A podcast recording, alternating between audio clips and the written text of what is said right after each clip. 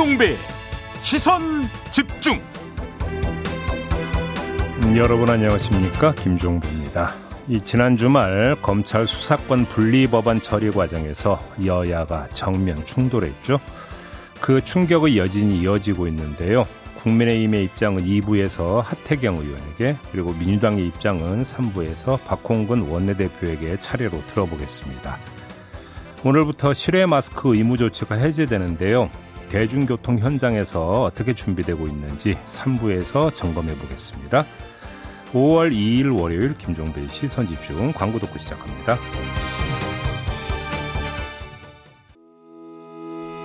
시선 집중은 촌철님들의 다양한 목소리를 기다립니다. 짧은 건 50원, 긴 건 100원인 문자 메시지 샵 8001번, 스마트 라디오 미니와 유튜브 라이브로도 시선 집중과 함께 하실 수 있습니다. 믿고 듣는 진품 시사 김종배의 시선 집중.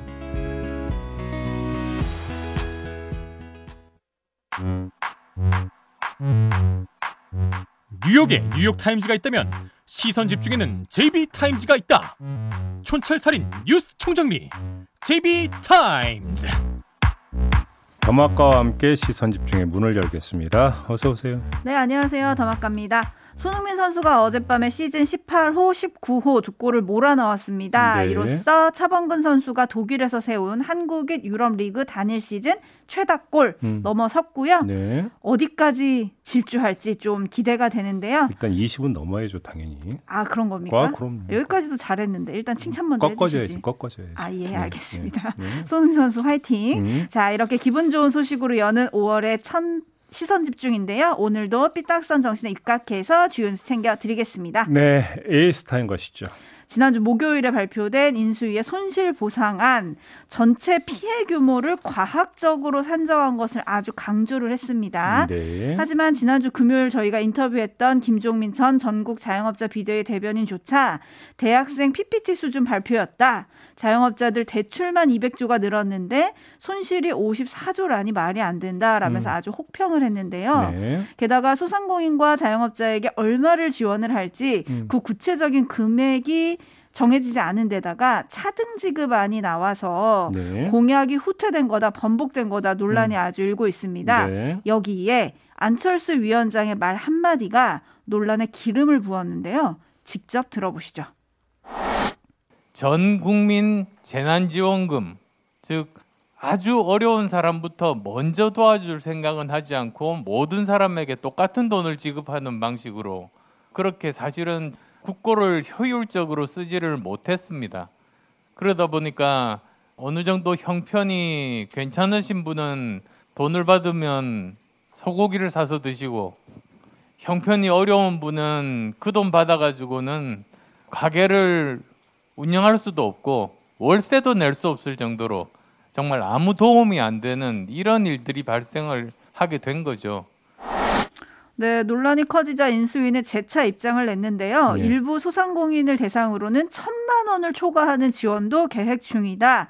당선인이 약속한 대로 33조 1천억 원 이상을 취임 즉시 긴급 지원에 사용할 거다.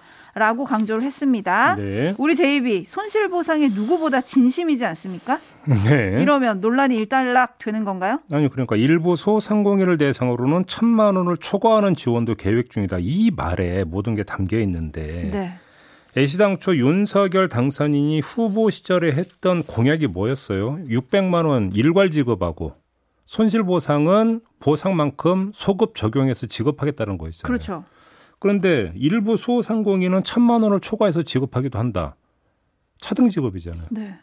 지금 지원금은 일괄 지급 아니었나요? 음흠. 그다음에 보상은 손실 본 만큼 소급해서 하겠다. 네. 그냥 대선 때 약속만 지키면 되는 건데 음. 이걸 지금 틀어버린 거잖아요. 그렇죠. 그렇기 때문에 소상공인과 자영업자들이 지금 반발하고 있는 거 아닙니까? 네. 그냥 원래대로 하시면 돼요. 왜 틉니까 특기를 든가 틀기를? 아니면 그러니까요. 틀어야 되는 이유를 분명히 밝히고 양해를 구하든지. 네. 그것도 아니고 이것도 아닌 거잖아요, 지금. 네. 음. 레드헤어님, 법카로 세비로 오마카세 드시는 분들이 재난지원금으로 소고기 사 먹으면 안 되는 건가요? 라고 따져주셨는데, 네. 인수위가 지금 내일이죠. 국정과제를 발표한다는 거 아니겠습니까? 네. 거기에 또 이 내용이 어떻게 들어갈지 시선 집중해 보겠습니다. 네. 뉴스와 분석이 함께하는 JB타임즈 오늘 주목할 뉴스 챙겨 드릴 텐데요. 음. 첫 번째 뉴스는 어떤 건가요? 이실 오 수석 체제의 청와대 비서진 인선 결과가 어제 발표가 됐어요. 네. 뭐 비서실장은 이미 발표를 한 바 있고 안보실장엔 김성한 전 외교부 차관이 내정이 됐습니다. 가장 눈길을 끄는 사람은 안보실 1차장에 내정된 김태효 전 청와대 대외전략 기획관인데 이 사람을 발탁한 이유를 한번 직접 들어보시죠. 김태효 내정자는 대통령 대외전략기획관을 역임한 분으로서 이론과 실무를 겸비한 안보 분야의 전략통입니다. 교착 상태에 빠진 남북 관계를 개선하고 원칙 있는 대북 정책 추진의 기틀을 마련해 줄 적임자라고 판단했습니다. 네, 적임자라고 판단했다라는 장재원 당선인 비서실장의 발표였는데요. 근데 이분 이전부터 논란이 조금 있지 않았나요? 좀 정리를 해봅시다. 그러니까 한반도 유사시에 일본 자유대의 개입을 언급해서 어, 대선 후보 TV 토론 과정에서도 논란이 됐던 인물이었죠. 네. 그런데 2017년 9월 한 칼럼에서는 또 이런 주장을 했다고 합니다. 한일 정보보호협정 지소미아라고 이제 많이 알려져 있죠. 네. 이 그 지소미아로 양국이 북한에 관한 군사 정보를 공유하는 차원을 넘어서 7년간 보류돼 온 한일 상호 군수 지원 협정을 조속히 체결해야 한다. 이렇게 음. 주장을 했다라는 겁니다. 네. 자, 장재원 비서실장은 김태호 내정자를 두고 안보 분야의 전략통이라고 평가를 했는데 그 안보 방향이 일본과의 군사적 밀착도를 높이는 방향 쪽으로 간다면 음. 과연 국민적 동의가 있겠느냐. 네. 이걸 일단 먼저 좀 점검을 해봐야 되는 거고요. 또 한 가지는 남북 관계를 개선하고 원칙 있는 대북 정책 추진의 기틀을 마련해 줄 적임자다 이렇게 지금 평가를 하지 않았습니까? 네. 근데 이미 알려진 사실 한번 상기해 볼까요? 이명박 정부 때 돈 봉투를 건네며 정상회담을 제안했다고 북한이 폭로했던 음흠. 아주 이례적으로 폭로했던 그 당사자 아닙니까? 네. 어, 남북관계 개선 원칙 이건 고사하고 북한과의 관계가 제대로 지금 틀 수 있을 것인지 음. 일단 이거부터 가장 기본 출발점부터 점검을 해야 되는 그런 대상 인물 아닌가요? 어, 음. 7748님이 장관 후보자도 그렇고 윤석열 정부는 일본에 유독 우호적인 분들이 많은 것 같습니다. 음. 라고 해주셨고, 네. 얼굴 조장님은 내각도 좀 과학적으로 인선해 주시길이라고 해주셨는데, 네. 특히 지금 어제 나온 설명을 보면요. 김성한 국가안보실장 내정자가 이런 얘기를 합니다. 경제와 안보의 구분이 모호해지는 경제 안보 시대에 적극적이고 능동적으로 대처한다는 취지에서 안보실 1차장 산하에 안보 전략, 외교, 통일 비서관에다가 경제 안보 비서관까지 신설했다. 라고 했거든요. 그래서 언론은 벌써 실세 차장이 그러니까 나타나는 거 아니냐 이런 네. 식으로 지금 묘사를 하고 있는 거 아니겠습니까? 그러니까요. 뭐 이렇게 되면은 거의 그 전반을 컨트롤한다. 네. 이렇게도 볼 수 있는 거 아니겠습니까? 그러니까요. 역할이 더 커지는 게 맞는 거죠. 그렇죠, 김태우 그렇죠. 역할이. 그렇죠. 요거를 좀 지켜봐야 될 것 같고 네. 조금 전에 얼굴 조장님이 내각도 좀 과학적으로 인선해 주시길이라고 하셨는데 음. 안철수 인수위원장이 제안했던 자리가 있잖아요. 네. 대통령실 과학교육수석. 음. 이번에 근데 빠졌습니다. 새로 생기지 않았어요. 그런데 이제 장재원 비서실장의 말은 이제 교육 비서관도 있고 과학 비서관도 있다. 그러니까 교육 과학 챙긴다 이런 주장을 음. 했더라고요. 그런데 안철수 인수위원장의 주장은 교육과학 수석이라는 자리를 둬서 그만큼 좀 힘을 실어줘야 되는 거 아니냐 이런 취지잖아요. 네. 실무를 뭔가 담당하는 비서관이 있는가 없는 거를 떠나서 교육과학 수석이 생기면 당연히 그 산하에 교육비서관과 과학비서관이 있게 되겠죠. 음. 근데 문제는 등급을 올려주느냐 마느냐의 문제인데 그게 네. 아니라는 거고요. 근데 안철수 인수위원장이 자신의 어떤 강곡한 요청이 받아들여지지 않은 이유를 공간으로 내더라고요. 네? 대통령 집무실이 이제 이전이 되잖아요. 공간? 네. 그런데 문제는 이제 그 용산 청와대 사무실 자리가 150석 150석 정도밖에는 들어갈 수가 없다고 한다. 음흠. 그래서 좀 더 많은 사람들이 들어갈 수 있도록 공사를 아마 하는 중이다. 그렇게 되면 아마 청와대 조직도 좀 더 늘어나고 필요한 부분에 그런 분야들이 생기지 않을까 생각한다. 이렇게 이야기를 했다라는 거예요. 아하. 그러니까 본인의 강곡한 요청이 받아들여지지 않은 게 공간 문제인 것처럼 그렇게 이야기를 했는데 정말 공간, 이걸까요? 공간이 넓어지면 될까요? 이거 좀 궁금한데 공간이 의식을 지배하는 게 아니라 공간이 인사를 지배하고 있다 이런 이야기가 되는 거죠. 오, 구하나 유기님이 바로 그걸 보내주셨는데 공간이 인사도 지배한다. 아 그런가요? 네. 이런 걸 두고 이심전심이라고. 네. 네. 어쨌든 안철수 패싱 아니냐 이 질문에 대해서 장재원 비서실장은 패싱이라니 라면서 반문하고 누구 추천이라는 게 의미가 없다. 우리는 네.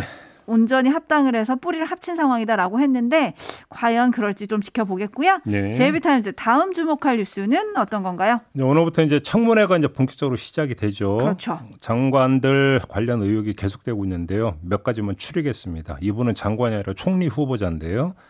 한덕수 총리 후보자 부인 최모 씨가 2010년에 미국의 뉴욕, 워싱턴 DC 그리고 서울에서 차례로 열린 풀브라이트 장학회 창설 60주년 기념 미술 동문전에 유일한 특별 초대 작가로 참여를 했다고 합니다. 아, 여기도 풀브라이트인가요? 네, 미술 동문전이니까 풀브라이트 장학금을 받은 미술가들의 어떤 전시회라고 보면 되는데 네네. 부인은 풀브라이트 장학생 출신이 아니라는 거죠. 그래서 오. 특별 초대 작가로 참여를 했다라는 건데 네. 자, 풀브라이트 60주년 기념 행사와 전시회는 어디서 어 후원을 했느냐? 바로 주미 한국 대사관에서 후원을 했는데 이때 한, 대사가 누구냐? 한덕수 후보자라는 겁니다. 아하. 어, 남편이 그 수장으로 있는 대사관에서 후원한 전시회에 부인이 특별 초대 작가로 초청을 받았다. 이런 이야기가 되는 거겠죠. 네. 근데 이 풀브라이트 전시회 출품 이력이 미술가들의 상당히 선망하는 거라고 하네요. 아, 그래요? 그래서 여기 이제 그 초대받고 이러면 작품 가격에도 영향을 미친다고 하는데 아. 이 최 씨도 이 서울대 미대 동창회 홈페이지에 게재한 자신의 이력에다가 2010년 풀브라이트 동문 전시회를 포함을 시켰다고 하고요. 네.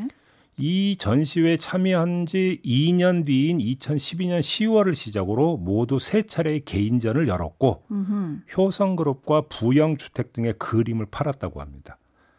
어, 최 씨는 한덕수 후보자가 주미대사로 재직하던 시기에 미국에서 다섯 번의 전시회에 참여했는데 이 가운데 네 번이 주미 대사관이 개최한 전시회였다고. 아, 남편이 주미 대사였던 시절에. 네, 이러니까 네. 이제 이번에는 남편 찬스 이야기가 나오고 있는데요. 그렇군요. 이에 대해서 한덕수 후보자 쪽은 최 씨가 주최 측의 요청을 여러 번 고사한 끝에 초청 작가로 참여했다고 밝혔는데 해명해야 되는 건 고사한 끝에 참여했다가 아니라 왜 초청했느냐 음흠. 동문도 아닌데 네. 이걸 해명을 해야 되는 거거든요. 왜 특별 초대 작가가 됐느냐? 그러니까 네, 이건 해명이었고요. 네. 오늘 청문회에서 해명을 하시겠죠. 좀 네. 들어보도록 하고 박진 외교부 장관 후보자의 의혹도 불거졌습니다. 이제 나중에 본인이 시인했으니까 의혹을 넘어서 이제 사실로 봐도 될 것 같은데요. 아, 그렇죠. 사실. 네. 부인 조모 씨가 위장 전입을 했다고 합니다. 1997년 9월 25일에 서울 영등포구 여의도동 아파트로 전입 신고를 했다가 5개월 뒤에 주소지를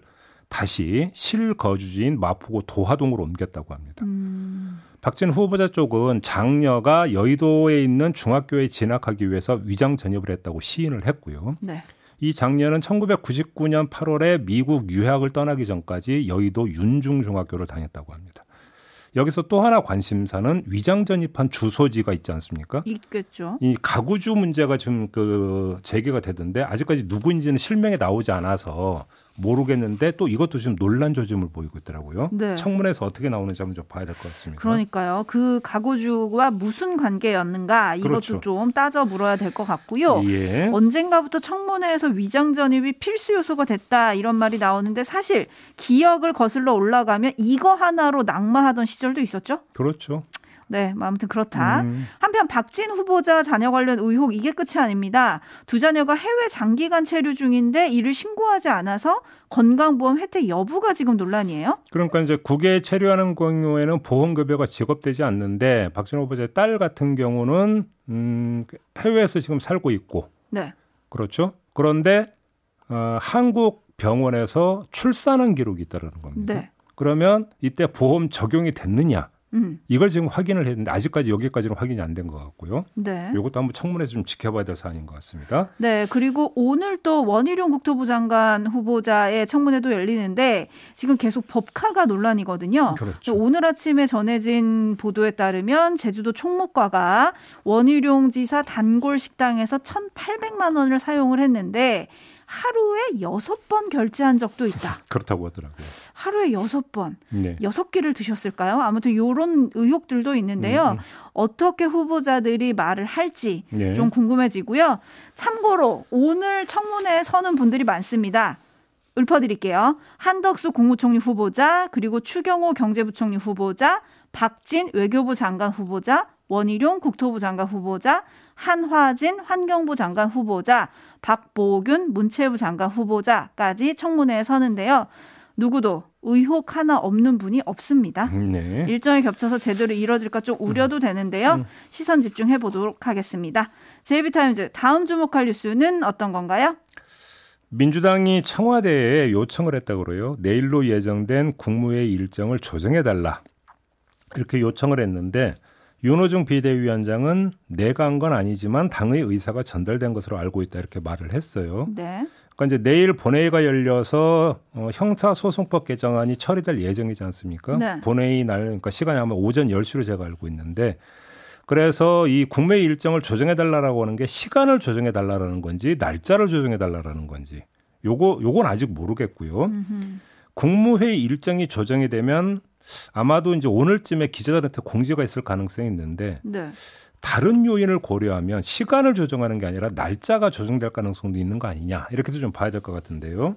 날짜요? 왜 이런 말씀을 드리냐면 특별 사면 이야기가 지금 계속 나오고 있지 않습니까? 네. 뭐 이명박, 김경수, 이재용, 정경심 등등의 특별 사면 요구가 지금 나오고 있는 상황인데 특별 사면을 하려면 마지막 단계로 국무회의 심의 의결을 거쳐야 되거든요. 네.